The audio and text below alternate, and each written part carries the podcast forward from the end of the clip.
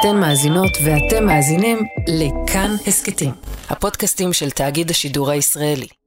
היי, אתם על ההסכת שאין לומר את שמו.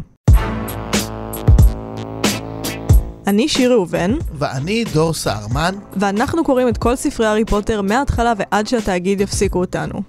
והנה הגענו לפרק האחרון, בספר האחרון, והם לא הפסיקו הם אותנו. לא הפסיקו, הגענו לאחרית הדבר. ספוילר. 19 שנים אחר כך סיימנו לקרוא את כל הארי פוטר. אוף, אני מאוד עצובה. כן. אני זה- עצובה, בכיתי בפרק הזה. אוי. לא, אבל בכיתי כי הוא עצוב. זה כאילו דוגמה, זה היה הפרק, אני חושבת שזה היה פרק שההבדל בין, אה, הפער בין איך שקראתי אותו בגיל 18, שזה מה זה החרא הזה, מה צריך את זה, למה לכולם יש משפחה, כולם התחתנו עם מי שהם היו איתו בתיכון, כמו שאכן קורה במציאות, פרק של סברי מרנן. למה זה רלוונטי, ועכשיו קראתי את זה והייתי כזה, בוודאי שזה ברור, לא, זה רלוונטי. רלוונטי, ונדבר על למה זה רלוונטי. או, כמה שנדבר. כמובן, יש לזה הרבה מאוד חשיבות, אני מסכים. וטוב, אני אקרא קטע מתוך הפרק, באמת לקראת הסוף של הסוף, אבל לא הסוף הסופי. ואם ישבצו אותי בסליטרין, הלחישה הזאת נועדה לאוזני אביו בלבד. והארי ידע שרק רגע הפרידה יכול היה לאלץ את אלבוס להודות כמה גדולה ואמיתית היא חרדתו. הארי קרא עד שפניו של אלבוס היו גבוהים מעט משלו. מבין שלושת ילדיו של הארי, רק אלבוס ירש את עיניה של לילי. אלבוס סוורוס, אמר הארי בשקט, כדי שאף אחד מלבד ג'יני לא יוכל לשמוע, והיא הייתה רגישה מספיק להעמיד פנים שהיא מנופפת לרוז, שכבר עלתה על הרכבת. אתה נקראת על שם שניים ממנהלי הוגוורטס. אחד מהם היה יוצא בית סלית'רין, ויש להניח שהוא היה האיש האמיץ ביותר שהכרתי בחיי.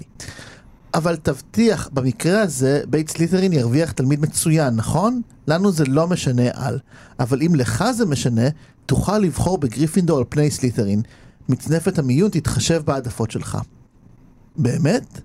כן, כך זה היה אצלי, אמר הארי. הוא מעולם לא סיפר זאת לאף אחד מילדיו, וכעת ראה את הפליאה על פניו של אלבוס למשמע הסיפור. איזה יופי. אה, יפה מאוד מאוד. וטוב, אני לא יודע מה דעתי לגמרי על אחרית הדבר, והאם אהבתי בה את הכל. אני אהבתי בה את הכל. אה, חוץ מ... לא, אהבתי בה הכל. לא, לא, יש בה הרבה דברים יפים. אני... נתחיל מדבר אחד כבר, אה, שכאילו מתייחס לכל האחרית דבר הזו. שזה מאוד מעניין, וזה יותר הערה ספרותית הייתי אומר.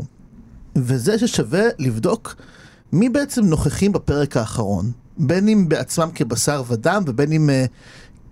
בשמות שלהם ועל שם מי הם נקראים. כן, מי, אני ספרתי ממש מי נמצאים. יש לנו את הארי, רון והרמיוני, ג'יני, מאלפוי, ג'יימס, לילי, דמבלדור, סנייפ, נוויל והאגריד, שגם מוזכרים אה, ככה כדמויות שנמצאות עדיין בהוגוורטס, ופרסי. עכשיו, מתוך הרשימה הזו, אוקיי, פרסי אני באמת שם בצד. נביל גם? אמרת נביל? אמרתי נביל, אה, אוקיי, אמרתי סליחה. נביל. טדי אה, הבן של אה, לופין. וגם טדי, נכון, טדי הוא גם חשוב לזה. ובדודה שהמציאו. לא, הבדודה זה- מאמריקה. זה, לא, אני בדקתי, זו אה, הבת של ביל ו- ומה שמה, והצרפתייה. אה, איזה יופי. כן, כאילו, ככה זה גם מוסבר למה הוא מתנשק איתה, כי בעצם יש לה דם של ויליה והיא כאילו סקסית אה. ומושכת. ויקטואר, ככה הם אה, קראו לה. אני בדקתי את זה, כי גם הייתי כזה, רגע, מי? אז כן, זה כאילו הבת של אה, ביל ופלר. ויקטואר, ויקטואר. כמובן. השם שכל הצרפתים נותנים כמובן. עכשיו בסדר, בתוך הרשימה הזו באמת פרסי הוא הוא באמת יוצא מן הקרקע כי הוא אך ורק מתפקד בתור איזה הפוגה קומית אם כי מאוד שמחתי בשבילו שהוא כנראה הגשים את מאהביו כאחראי באגף התעבורה של הקוסמים כל היום מתעסק כנראה בג'ובים ושחיתויות כמו שצריך להיות. אבל אני אה, כמובן הבנתי את זה שהוא מלמד בהוגוורטס דווקא. לא, מה פתאום? אבל, הוא אה, אחראי על אה, תעבורה, הוא כזה בכיר, ב- ב- כאילו זה נועד לסמן שהוא בכיר במשרד ממשלתי משעמם בעצם.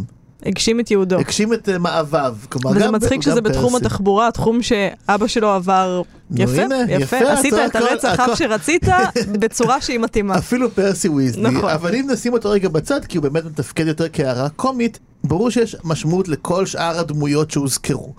ואני חושב ש... כלומר, כשרולינג באה לסכם פה בעצם את כל הסאגה האדירה שהיא כתבה, היא בעצם קצת הופכת את כל הארי פוטר למין אה, סיפור פואנטה. במובן הזה שעכשיו היא בעצם מסמנת לנו לקראת הסוף, הנה תשימו לב, הנה הדמויות שעכשיו כשאתם תעשו קריאה חוזרת בספר, וברור לי שאתם תעשו קריאה חוזרת בספר, כי היא כבר כתבה, היא ידעה כמה אנשים ידע, חוזרים ידע. לסדרה הזו, היא אמרה עכשיו כשתעשו קריאה חוזרת בספר, אלה הדמויות שאני רוצה שתשימו לב אליהן. אלה הדמויות ששווה לעקוב אחרי ההתפתחות העלילתית שלהן, ואפילו אם מדובר על דמויות שתמיד מתו, כמו ג'יימס ולילי, שמהרגע הראשון בעצם הם תמיד נוכחים נפקדים כי הם מתים, שווה לראות איך מערכות היחסים של הדמויות החיות השונות מול הדמויות האלו, ובראשם כמובן הארי, איך הן הולכות ומתפתחות. כלומר, יש פה מעין שרטוט בדיעבד על אה, הצירים המרכזיים בספרים, שזה כמובן שלושת התלמידים הגיבורים, הארי, רון והרמיוני, נוויל כחבר הנספח עם כל המשמעויות שיש לזה, ג'יני בתור האהובה, מאלפוי בתור האויב, אה, דמבלדור בתור האב, המגן, תקראי לזה איך שאת רוצה, סנייפ כמובן עם כל המורכבות שלו, האגריד כמי ששוב ושוב מכניס את הארי לעולם הקוסמים, וההורים שלו. זה הכוח שנראה לי בעיני רולינג בסוף בסוף בסוף מניע את העלילה כולה. וזה בסוף גלגלים מאוד מאוד מעניינים, וזה גם לא מקרה אגב שמבין כל הדמויות האלה, שוב כמובן, הפרק הזה מתמקד באלבוס, הבן האמצעי, ודווקא הוא כמובן יורש את העיניים של לילי, אבל עוד נדבר על זה אולי בהמשך. כמה שנדבר על זה בהמשך. תראה. אה, אותי קודם כל משך כמובן, זאת שאלה שנשארה לי פתוחה אה, מגיל 18, ששאלתי את עצמי, למה דחפה לנו פה את עניין הילדים? עכשיו, קודם כל, כי הספר הזה עוסק כולו במוות. הוא עוסק בקבלה של מוות, בהכרחיות של מוות, ביכולת להבין שמוות הוא חלק מהחיים, אה, בניסיון להימנע ממוות ומהקריעה שזה יוצר במרקם של החיים. הניסיון הזה, כן, הרבה דמויות מתו, שזה דמויות משמעותיות. גם הארי הלך אל מותו, סנייפ, לופין, פרד, אה, המוות של דמבלדור ריחף מעל הכל, אה, וולדמורט מת בסוף. אבל בפרק האחרון, אחרי הספר הזה, שכולו מוות מההקדמה, יש לנו שלושה ילדים. יש לנו יותר המון. ילדים. המון ילדים, המון. אבל יש לנו עוד ילדים, אה, אתה יודע, של אחרים, אבל אותנו מעניינים הילדים של הארי. כמובן. כי ילדים בסוף זה המשכיות של החיים. עכשיו, יש משהו בלהביא ילדים, במיוחד אם אתה פוסט-טראומטי, שזה אומר במיוחד אם אתה יודע כמה קשים החיים יכולים להיות וכמה כואבים, שזה דורש המון אומץ. עכשיו, קודם כל זה אומר שהארי מסוגל להיות במערכת יחסים. כלומר, הוא לא איבד את היכולת שלו לאהוב ואת האמונה שלו שהוא ראוי לאהבה, שזה הבסיס של קשר חיובי, שנראה שכזה קשר יש בינו לבין ג'יני, שהיא שומעת, אבל יש ביניהם הרבה אינטימיות. עכשיו, דבר שני, הארי מביא ילדים זה ניצחון על המוות מצד אחד, ומצד שני זה גם ההתקרבות בצד אחד אליו. עכשיו, ניצחון כי אתה יוצר חיים בצורה הכי מילולית שיש. אתה מקבל החלטה להביא עוד חיים לעולם. וספציפית אצל הארי, זה לעצור שרשרת מאוד קשה של אלימות. אני חשבתי על זה שכאילו, הארי הרי ספג התעללות. אוקיי? הוא ספג התעללות מהדודים שלו, מוולדמורט, אה, אפשר אה, לחשוב על כל המשמעויות של זה, אבל בסופו של דבר, הארי הוא פוסט-טראומטי, כפי שאמרנו, לא רק מוולדמורט, אלא גם מהבית, הוא ספג אלימות, הוא עוצר את השרשרת הזאת. הוא לא הולך להתעלל בילדים שלו, הילדים שלו יחיו טוב, הילדים שלו יהיו אהובים. כפי שנרמז גם מאחרית הדבר, הוא כנראה לא הולך להירצח ולהשאיר את הבן שלו יתום, זה כנראה לא דבר שהולך לקרות. אה, הוא בעצם מעניק לילדים שלו משהו שהוא בעצמו לא חווה. הוא מעניק להם אהבה הורית רואה ועוטפת. הוא מלווה אותם לרכבת, הוא מרגיע אותם, הוא רואה אותם. עכשיו, יש שברון לב בלא לקבל את הדברים האלה בעצמך, אבל התיקון של שברון הלב הזה, ככה אני מאמינה, לפחות ככה אני רוצה לדמיין, מעבר לטיפול, כמובן שם הדברים, כמובן. אה, זה המוסך, אבל התיקון הוא גם בלהעניק למישהו משהו שאתה לא קיבלת. אני חושבת שבגלל זה יש אה, הרבה הורים שמנסים להגשים את החלומות שלהם דרך הילדים שלהם. זו גרסה מוגבלת ומעוותת של לרצות שהילד שלך יקבל משהו שלך לא היה, או משהו שאתה לא היית יכול להשיג.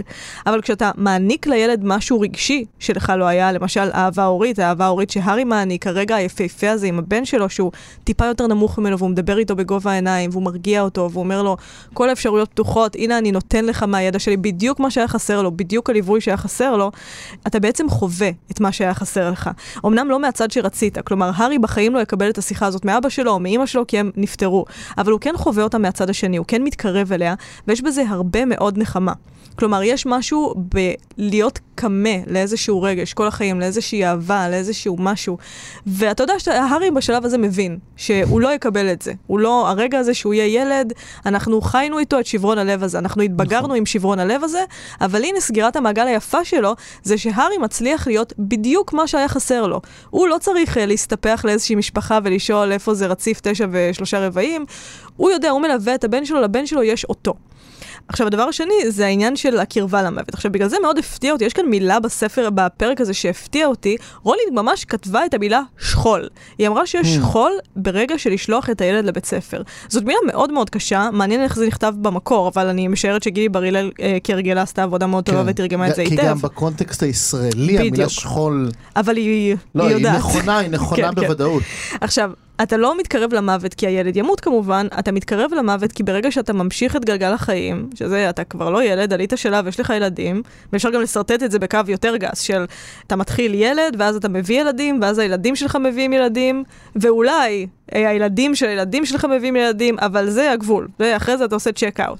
אה, יש לי חברה שהיא יותר מבוגרת ממני בעשר שנים, והיא אמרה לי פעם, עוד אין לך ילדים ועדיין יש לך סבתא, אז את ילדה, את בקטגוריה של ילדה.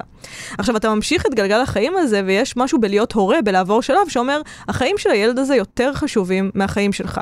אה, וספציפית אצל הארי, יש גם את, אה, בגלל המורשת שלו, המורשת הזאת של ההקרבה, אמא שלו הקריבה את עצמה בשבילו, אה, זה גם אומר, אני אקריב את עצמי עבורך. בעצם זה שאתה מביא ילדים. אני משערת שיש הורים שלא, הארי הוא כמובן, אין ספק שהוא כן מההורים שיקריבו את עצמם עבור הילד שלהם. זאת אומרת, מישהו נהיה יותר חשוב ממך.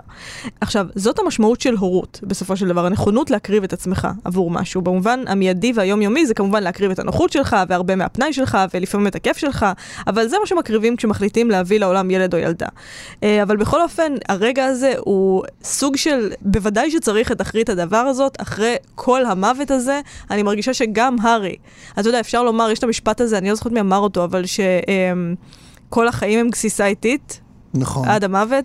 אני, כמובן, משפט מאוד מורבידי ולא זה, אבל יש משהו בזה שהארי מביא ילדים, שאתה גם מנצח את המוות ואתה גם מתקרב למוות. אז, אז האמת שמה שאמרת הזכיר לי שני שירים שבכלל לא חשבתי עליהם עד שזה. Uh, האחד שזה יותר הערה סוציולוגית זה בעצם כל הסיפור אגב של השיר ילדים זה שמחה כן השיר שלמה בר שזה גם בפרק של שיר אחד שהסבירו שבעצם זה שיר שכתב אותו יהושע סובול כביקורת על איך שהמדינה כן. מודדת אותך להביא המון ילדים ולא באמת דואגת בסוף למשפחה מרובת הילדים אבל אה, איך החברה הישראלית תפסה את זה, היא לא, כאילו, היא לא תפסה את המילים כסרקסטיות, היא באמת שרים ילדים זה שמחה, למה? כי אנחנו חברה פוסט טראומטית לגמרי, ועברנו באמת ילדים הם שמחה והם ביטוי להמשך עם כל המלחמות והשואה, וגם שלמה בר אמר שהוא לא מתקן אנשים.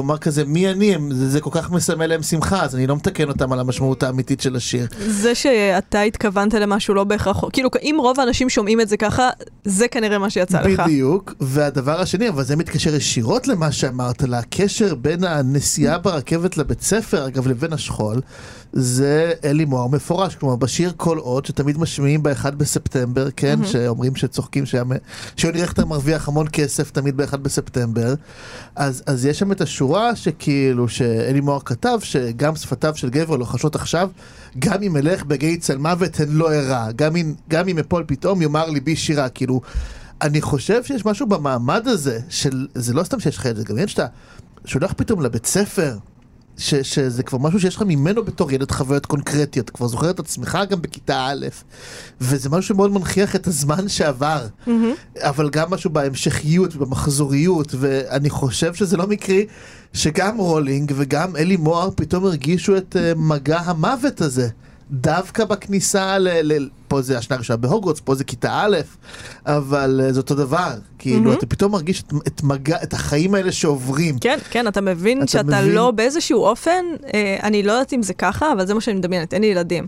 אבל כשאני רואה את ה... כששמעתי את הרגע הזה, חשבתי, אה, הארי הוא כבר לא הגיבור בסיפור. כן. יש מישהו אחר שהוא גיבור בסיפור שלו, ונראה לי שזאת ההרגשה הכללית בהורות, זה כזה, אה, הוא... הוא, עכשיו, הוא אני, החשוב. עכשיו הגיע הזמן לעצב אותו, בדיוק. ולא אותי. אני אהיה ברקע. כן, זה, זה מאוד נכון. עכשיו, אה, ההקשר הגדול נראה לי שגם אני וגם אתה באמת שמנו לב אליו בפרק הזה, זה עניין המשפחה. מהמם. ש... וכאן אני אגיד, באיזה מובן הארי פוטר הוא ספר פנטזיה?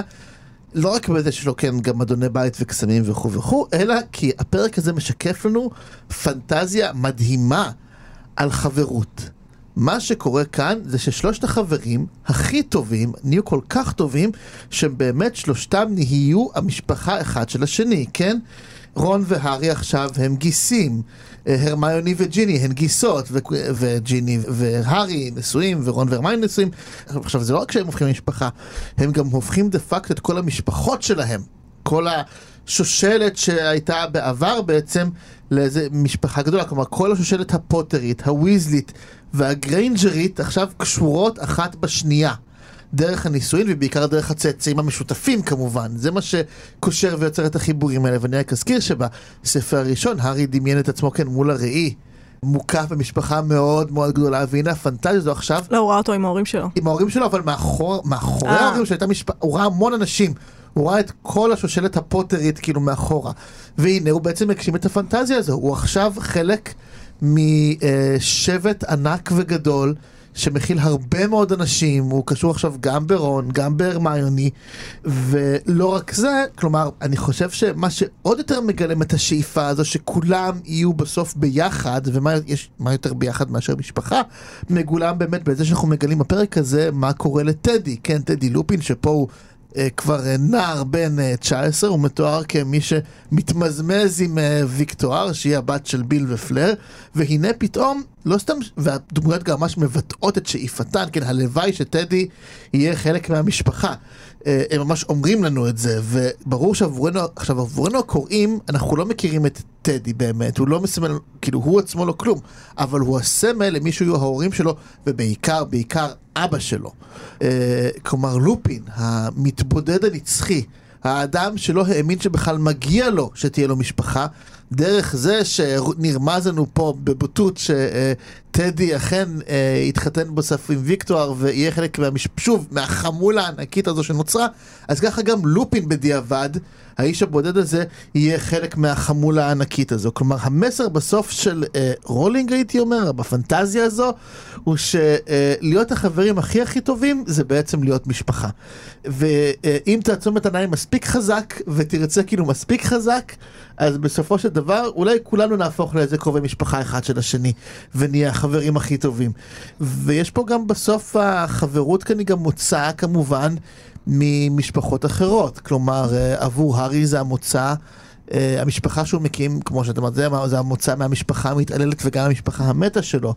ואולי במידה, אגב, נמוכה יותר, גם עבור uh, רון והרמיוני בסופו של דבר. רון שהגיע ממשפחה שבה הוא הרגיש לא מוערך, עכשיו מקים את המשפחה שלו, והרמיוני לא יודע, זה נשמע שיש לה משפחה נורא קטנה, אבל לא בטוח שעבורה, זה מסמל משהו.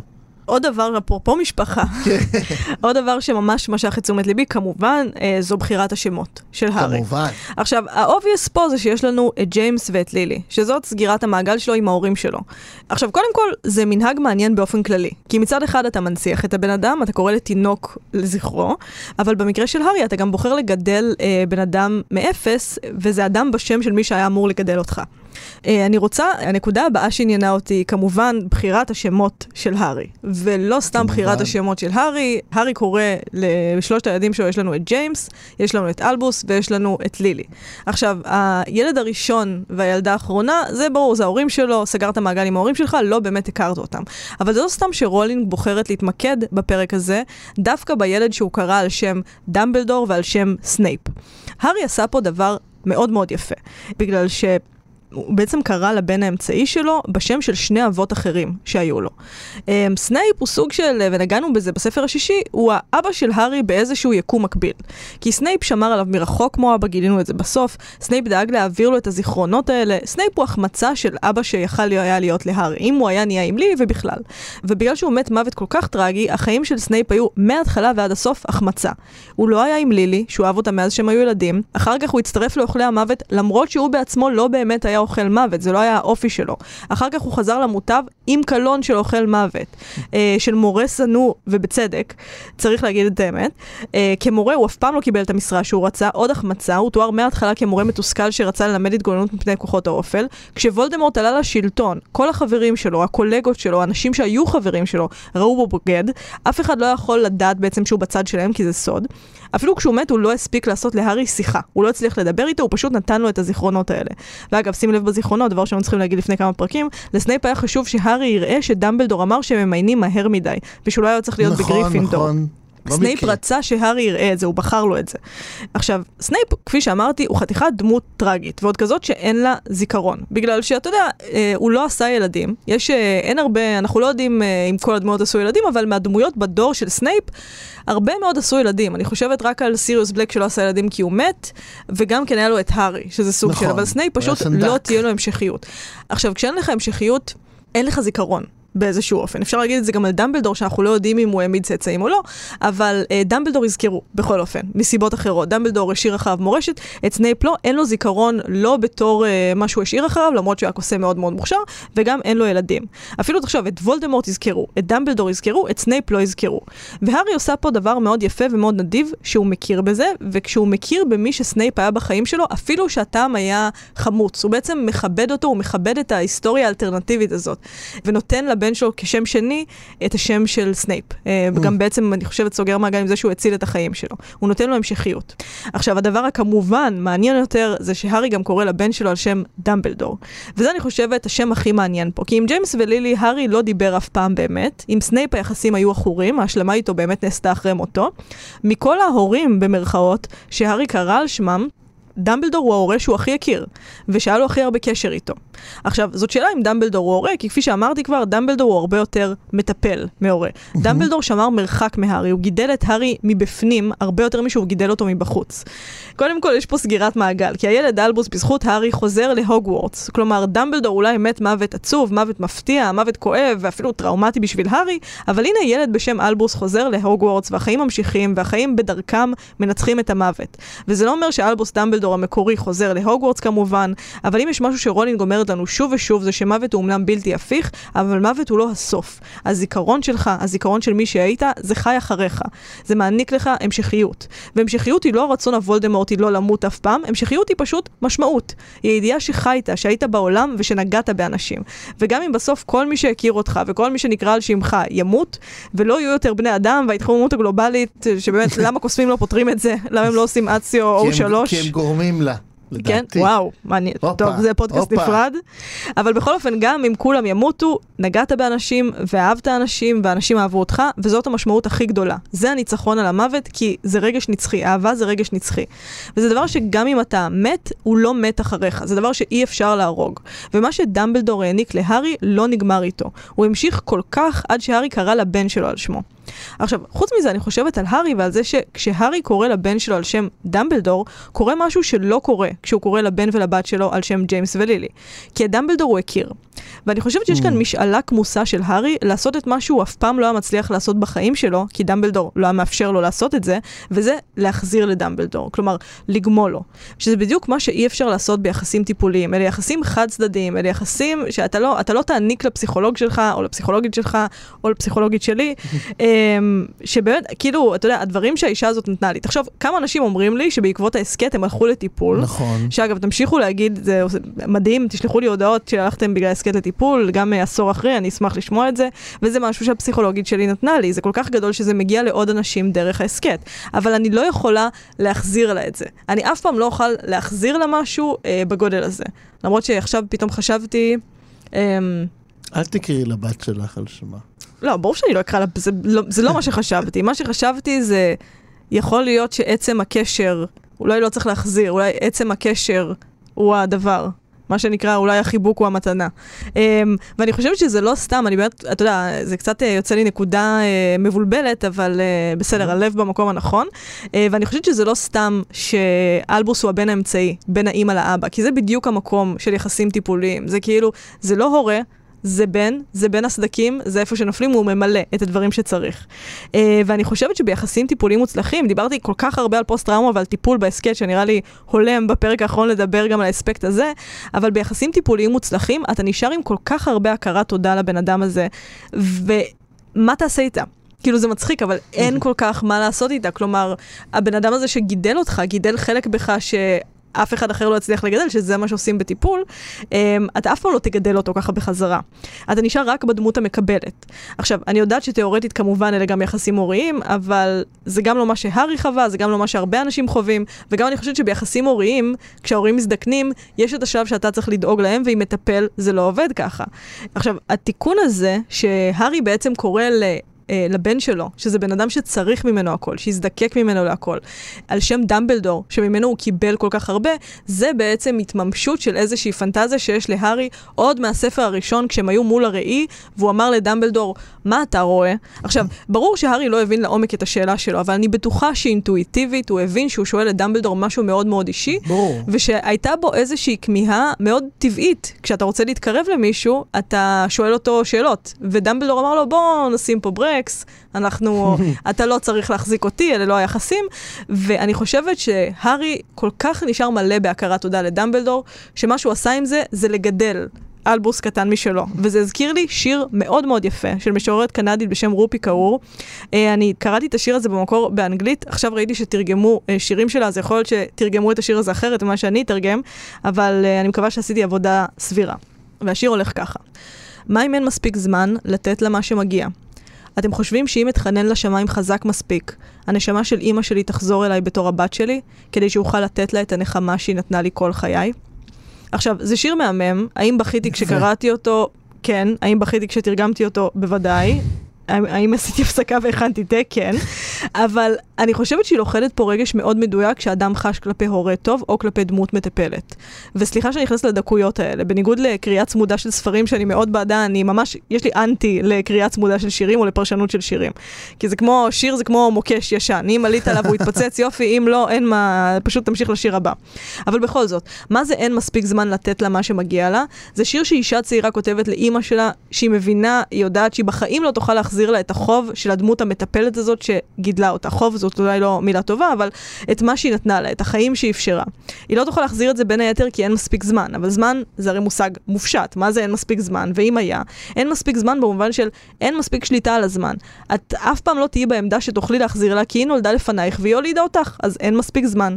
והיא מבינה שהתיקון היחיד שאפשר לעשות זה לקוות, להאמין שמשהו מאימא שלה יחזור בתור הבת שלה, או יחזור בתוך הבת שלה, כדי שהיא תוכל להעניק את האהבה הזאת ואת הנחמה הזאת למישהו אחר. וזה מבחינתי כל מה שהארי עושה בפרקים האלה. זה בדיוק התיקון שהארי עושה. הוא לוקח את החסר שהיה לו מההורים שלו, והוא לוקח את מה שהוא קיבל מדמבלדור, והוא מעניק את זה לילדים שלו, וכך הוא בעצם סוגר את המעגל. כך הוא בעצם גם קוטע את שרשרת האלימות שוולדמורט התחיל, ואולי התחילה קודם אה, עם הדרסלים, מי יודע איפה הם גדלו, אבל הוא יוצר פה משהו אחר. זאת ההתחלה שלו.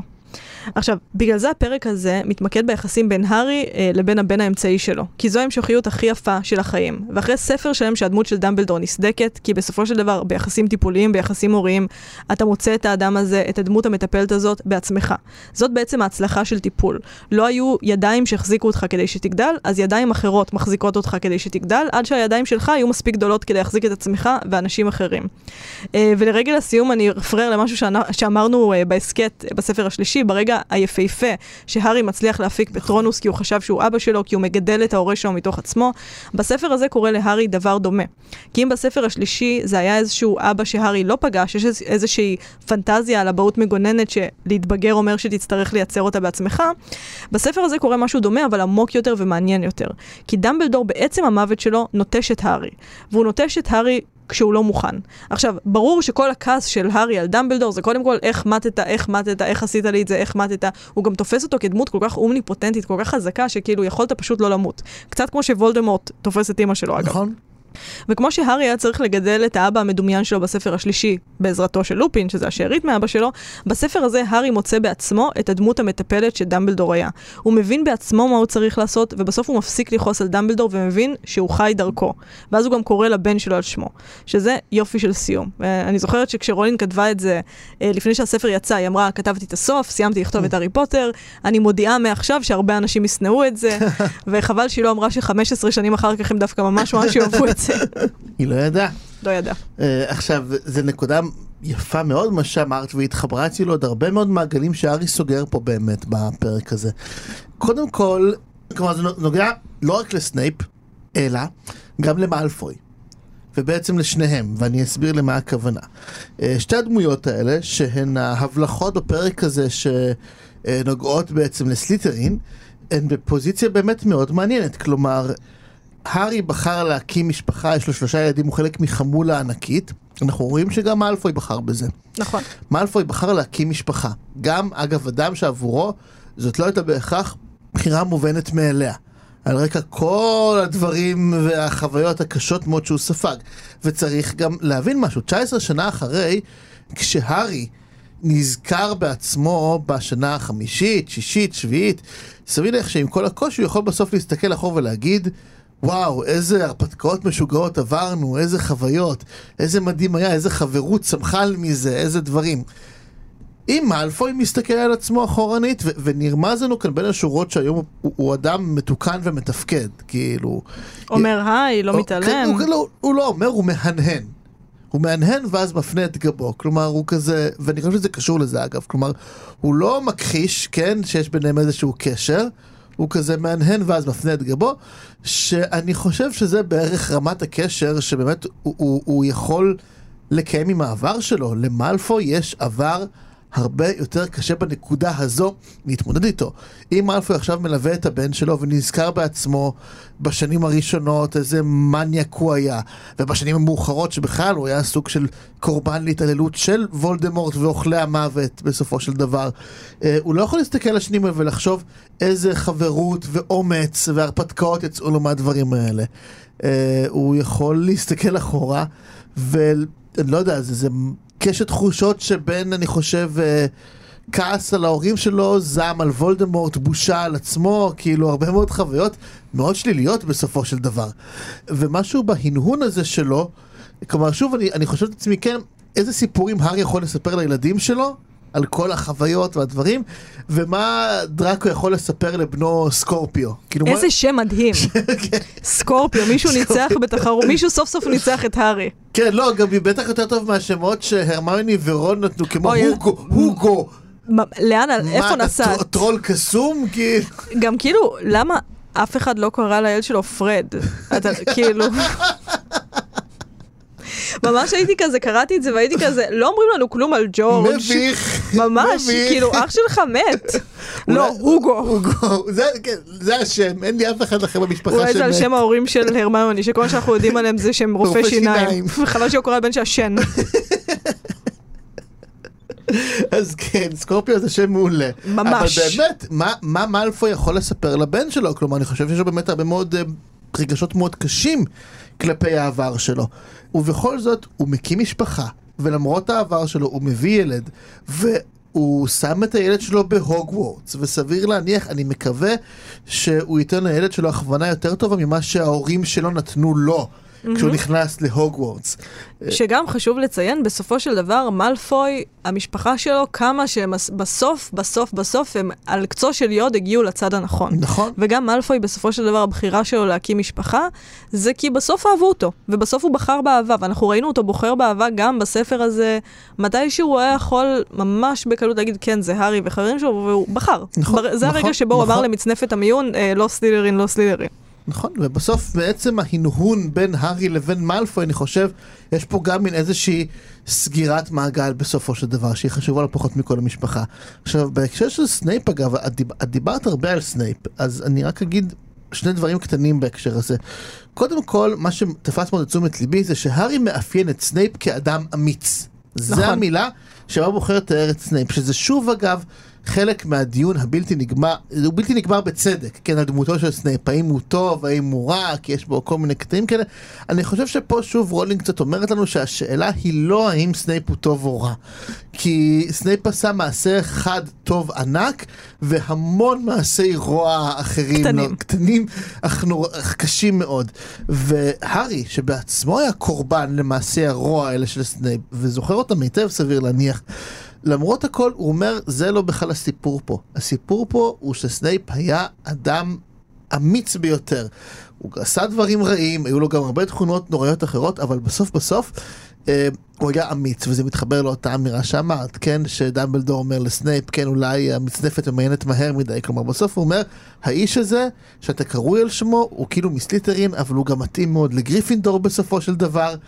ובמובן הזה הוא גם נותן, כלומר, הארי גם תמיד צריך לזכור, אפיין את אבא, הוא תמיד חשב על אבא שלו, על ג'יימס, בתור אה, גיבור אמיץ מאוד, והנה הוא מעניק את האומץ הזה גם לאבא במסלול היקומים החלופי mm-hmm. הזה לסנייפ, וזה דבר מאוד גדול שהוא נותן לסנייפ, כמו גם אני חושב שהוא נותן לסנייפ, ואת נגעת בזה כן, הוא, הוא מכניס אותו למשפחה, mm-hmm. הוא הופך, הוא בעצם מגשים לסנייפ את הפנטזיה, אפרופו זה ספר פנטזיה, והוא הופך את סנייפ לחלק מהמשפחה של לילי פוטר. בדיוק, וזה הילד היחיד שקיבל את העיניים שלה. בדיוק. כלומר, הנה, כן. קיבלת, קיבלת את ה... את, ככל שיכולת לקבל משהו, קיבלת את, אה, את מה שרצית. מסכן שלנו. באמת מסכן. ואגב, בהקשר לזה, לשיחה גם ביניהם, עוד הערה מעניינת, שהארי חושף בפני אלבוס סוורוס את זה שהוא עצמו לא רצה להיות בסליטרין והמצנפת רצתה.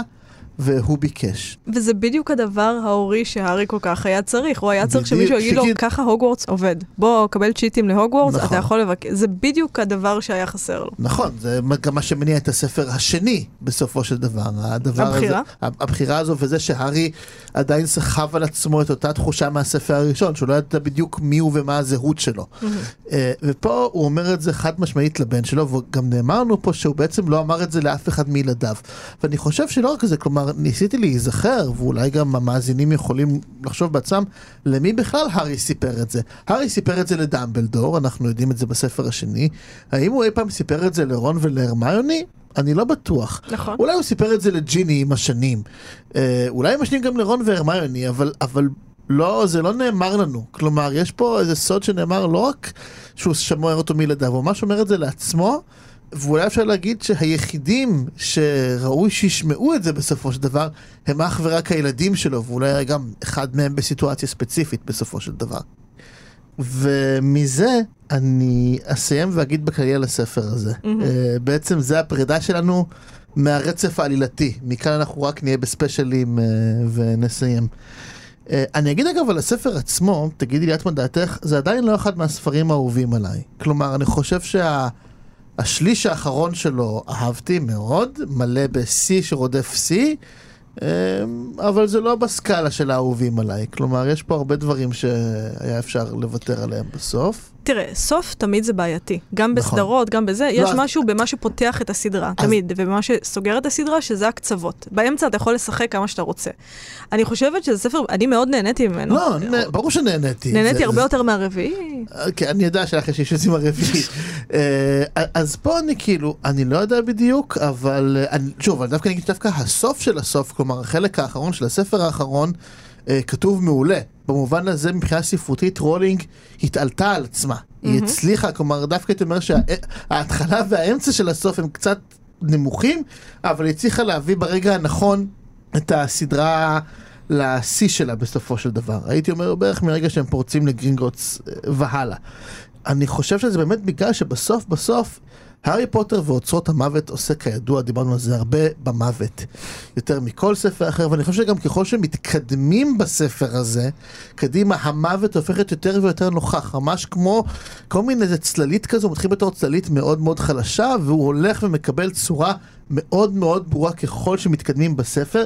עכשיו זה בא לה, בהמון מובנים בזה שזה אה, מתחיל בדמבלדור המת ואין הזעם שמת ושאנחנו מגלים על אוצרות המוות ודמויות מתות ורוחות רפאים שהן חשובות, רגולוס שאנחנו מגלים מה קרה לו, טדי שהופך ליתום והשיא הוא כמובן אה, בהליכה של הארי לעבר mm-hmm. מותו עם אבן האוב והמתים שמלווים אותו. אני חושב שזה הרגע שבו המוות כתמה מגיעה לשיא של הספר ושל הסדרה כולה, שממש המוות נוכח עם הארי בצורתו הגשמית ביותר. וזה הזכיר לי, ואם זה אולי שווה לסיים, את כל העלילה, את השיר הכל כך יפה שכתבה רחל. שקוראים לו מתי, אולי אתם למדתם אותו לבגרות, נראה לי שאני למדתי אותו, אבל לא, לא באתי לבית ספר, אולי למדנו, אולי לא. בכל מקרה, זה שיר מקסים וקצר, ואני אקריא אותו ואיתו נסיים, כי הוא מחשבה ממש יפה על המוות. חפשו את הביצוע של אלי מגן בספוטיפיי. הם בלבד נותרו לי, רק בהם בלבד, לא ינעץ המוות סכינו החד. במפנה הדרך, בערוב היום, יקיפוני חרש, ילווני דום. ברית אמת היא לנו, קשר לא נפרד, רק אשר אבד לי, קנייני לעד. וזהו, בזה היא מסיימת. בעצם אומרת, כשהיא מדברת על מתיה, על האנשים שהיא אהבה ושכבר אינם, רק אותם המוות כבר לא יכול לקחת שוב, Mhm. ולכן גם הם אלו שבעצם באמת נותרו לה, כן? רק אשר אבד לי קנייני לעד. אני חושב שזה סוג של הסתכלות מאוד מעניינת על המוות בסופו של דבר, שאני חושב שאנחנו גם רואים אותה בהחלט בסצנות השיא בספר הזה, וב... אה, לא יודע אם מונח קיים מדויק, אבל הארי מרגיש בנוח עם המוות. הוא מבין עד כמה זה חלק ממנו ועד כמה... מה שרחל כותבת, יקיפוני חרש ילבוני דום, זה פיזית מה שקורה להארי עם המתים בסופו נכון. של דבר. זה... וכך, רחל המשוררת, יהודייה רוסיה שבעצמה הלכה לעולמה מאוד מוקדם מדי, הרבה יותר מדי מוקדם. אה, גם היא הייתה לדעתי נהנית לקרוא הארי פוטר. חד משמעית, חד משמעית, ואני חייבת לומר שבהקשרים של מוות, אני מאוד מחכה להסכת שנעשה עוד 20 שנה, הו, שאנחנו נקרא את הארי פוטר שוב, כי הרגשתי שיש הרבה דברים ש... ואנחנו נהיה שאני יותר, אומרת, עוד לא, עוד לא אנחנו גם נהיה חוויתי. יותר קרובים כן, למוות, כן. הרבה יותר. טוב, אנחנו בעצם סיימנו את הספר, כן, ואני אין- רוצה לסיים, אני רוצה לסיים בלקרוא את ההמשך של מה שקראת. נסיים בכבוד. בסוף. הוא מעולם לא סיפר על כך לאף אחד מילדיו, וכעת ראה את הפליאה על פניו של אלבוס למשמע הסיפור. אבל הדלתות כבר נטרקו בזו אחר זו לכל אורך הרכבת, והצלליות המטושטשות של ההורים מיהרו קדימה לחלק נשיקות אחרונות ותזכורות של הרגע האחרון. אלבוס קפץ אל תוך הקרון וג'יני סגרה את הדלת אחריו. תלמידים שרבבו את ראשיהם מהחלונות הקרובים אליהם. נדמה היה שרבים מהפרצופים, גם על הרכבת וגם על הרציף, מופנים כלפי הארי. למה כולם מסתכלים? שאל אלבוס, והוא ורוז הפנו את ראשיהם כדי להביט בשאר התלמידים. שזה לא ידאיג אותך, אמר רון. זה אני, אני נורא מפורסם. אלבוס, רוז, הוגו ולילי צחקו. הרכבת התחילה לנוע, והארי פסע לצידה והביט בפניו הרזים של בנו, שכבר זרחו מרוב התלהבות. הארי המשיך לחייך ולנופף, אף שהיה ברגע הזה טעם של שכול, לצפות בבנו המתרחק ממנו אט-אט. שרידי הקיטור האחרונים התפוגגו באוויר הסתיו. הרכבת פנתה בסיבוב. ידו של הארי עוד הייתה מורמת לפרידה. הוא הסתדר, מלמלה ג'יני. כשהארי הביט בה, הוא הוריד את ידו מבלי משים ונגע בצלקת הברק שעל מצחו. אני יודע. הצלקת לא הכאיבה להארי כבר 19 שנים. הכל היה טוב. אם הכל טוב, אז הכל טוב. איזה סוף יפה של טיפול. מדהים. סוף מקסים לטיפול. ואפרופו סופים מקסימים מטיפול, בשבוע הבא אנחנו נארח את גיתית פישר, איזה כיף. שזה הסוף הכי טוב לכל טיפול. חד משמעית. להביא את גיתית ולדבר איתה על הסרטים. אז אה, זהו, אז זהו. טוב, תודה רבה דור. תודה רבה שיר. אפשר להזין לנו מתי והיכן שאתם רוצים, באתר כאן ובכל אפליקציות ההסכתים, ומי שרוצה, יש לו עוד שבוע, שבועיים ככה, נכון? כמה יש? אני לא יודע מה יעלה בגורל הקבוצה, אם התאגיד ייקחו אותו לידיהם, הייתה. פעם קבוצה בשם הקבוצה שאין לומר את שמה, אנחנו לא יודעים מה יקרה איתה, אבל יש עוד כמה שבועות להצטרף אליה. אפשר uh, להגיב על ממים של הארי פוטר, אפשר להגיב uh, נדפוקים לפרקים, מה שתרצו. ואפשר גם כמובן לדרג אותנו. זה תמיד, גם כן. אם אתם מאזינים עוד 50 שנה. נשמח לדירוג חמישה כוכבים בספוטיפיי ובמה השני? אפל. באפל פודקאסט. אה, טוב, תודה רבה דור. תודה רבה שיר. ואני רוצה לומר תודה רבה גם לניר גורלי שהפיק אותנו ולדניאל מאור שערכה. תודה.